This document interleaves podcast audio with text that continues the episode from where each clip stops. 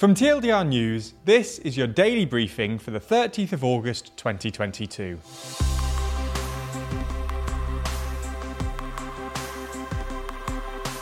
Good afternoon. Today we're going to be talking about the German Chancellor Olaf Scholz's plan for Europe. We'll also be discussing three of today's other important stories and discussing whether Europe should impose a travel ban on Russians. But first, Scholz's plan for Europe. On Monday, the German Chancellor Olaf Scholz gave an hour long speech at Charles University in Prague. And whilst we wouldn't normally cover such a speech in great detail, it was a pretty big one, with Scholz laying out his vision for Europe. Whilst a big chunk of his speech was focused on Germany's role in defending Ukraine, the overarching theme of Scholz's speech was sovereignty, specifically at the European level. At its core, Scholz stressed that the EU must deliver on its promise of peace by ensuring it was able to safeguard its security, independence, and stability in the face of external challenges.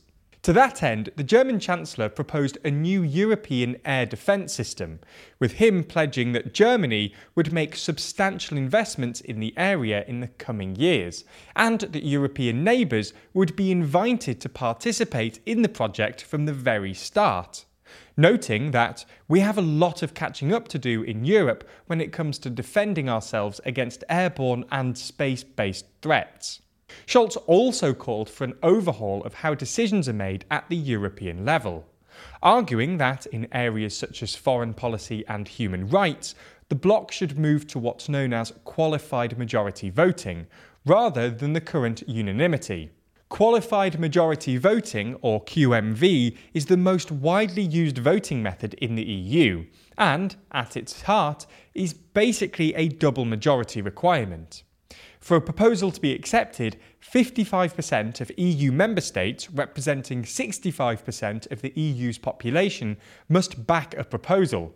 Crucially, QMV does not apply to sensitive areas, most notably foreign policy, which has been a sticking point in Europe's recent history, with some countries often using the requirement for unanimity to stall negotiations or extract major concessions.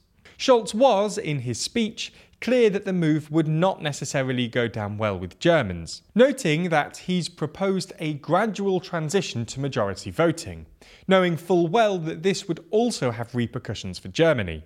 Scholz was clear that the EU should expand, highlighting that the likes of Ukraine, Moldova, and Georgia belong to us, the free democratic part of Europe, and that the centre of Europe is moving eastwards but that any expansion must come after reform, especially on QMV as mentioned earlier.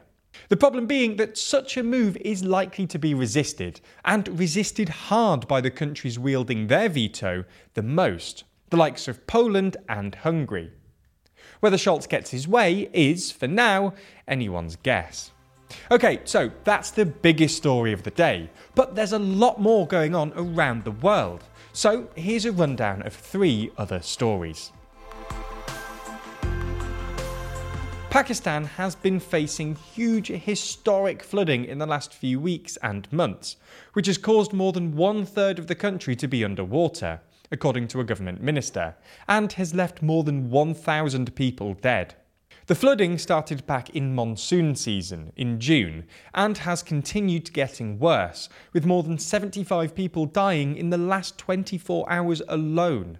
Unfortunately, it's predicted that the number of deaths will continue to rise, and it's predicted that the floods will cause widespread food shortages. Even aside from the brutal human cost of the flooding, the economic cost is also enormous. A government minister has claimed that the disaster is going to cost more than $10 billion. Today, Pakistan has received a $1.1 billion bailout from the IMF. There's more on the way, but be sure to subscribe and ring the bell to make the daily briefing part of your daily routine. Or just search for us on your podcast app to listen along. In the last couple of days, the Iraqi capital, Baghdad, has seen some of its worst violence for years following an announcement from a powerful Shia cleric that he is quitting politics. At least 23 people have been killed at time of writing as supporters of Moqtada al-Sadr clash with pro-Iran militias and Iraq security forces. Iraq held elections last October, but the fractured parliament has been unable to agree on forming a new government. Sadr's retirement announcement, which, as a side note, is not the first time he has retired from politics, prompted his loyalists to storm a government palace. Most of the fighting has been around the fortified Green Zone, the location of many government buildings and embassies.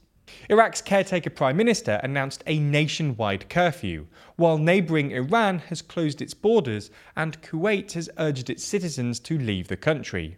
Last Friday saw the UK's energy regulator, Ofgem, announce the new energy price cap, which will see the typical household energy bill soar 80% to £3,549 per year from October.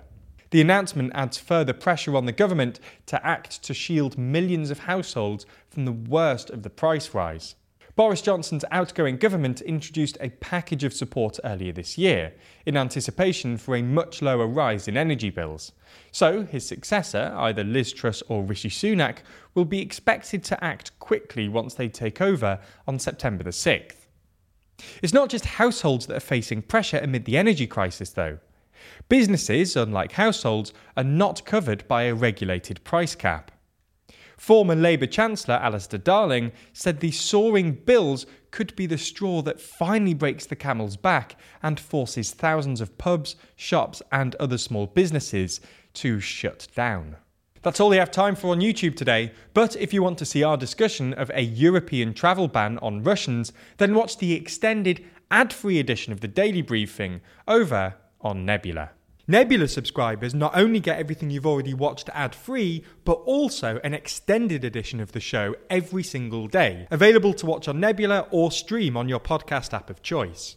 So, if you want to support the channel and get a more extensive daily briefing every day, you'll want to sign up. And there's good news. Our friends at Curiosity Stream, the streaming service which offers some of the best documentaries, is offering a deal whereby you can get both platforms, Curiosity Stream and Nebula, for less than $15 a year. That's all the best documentaries you could want on Curiosity Stream, and then more TLDR on Nebula, including the extended briefing, other full exclusive TLDR videos, and it's always ad free. Click the link below to get both services for less than $15 a year and support the channel.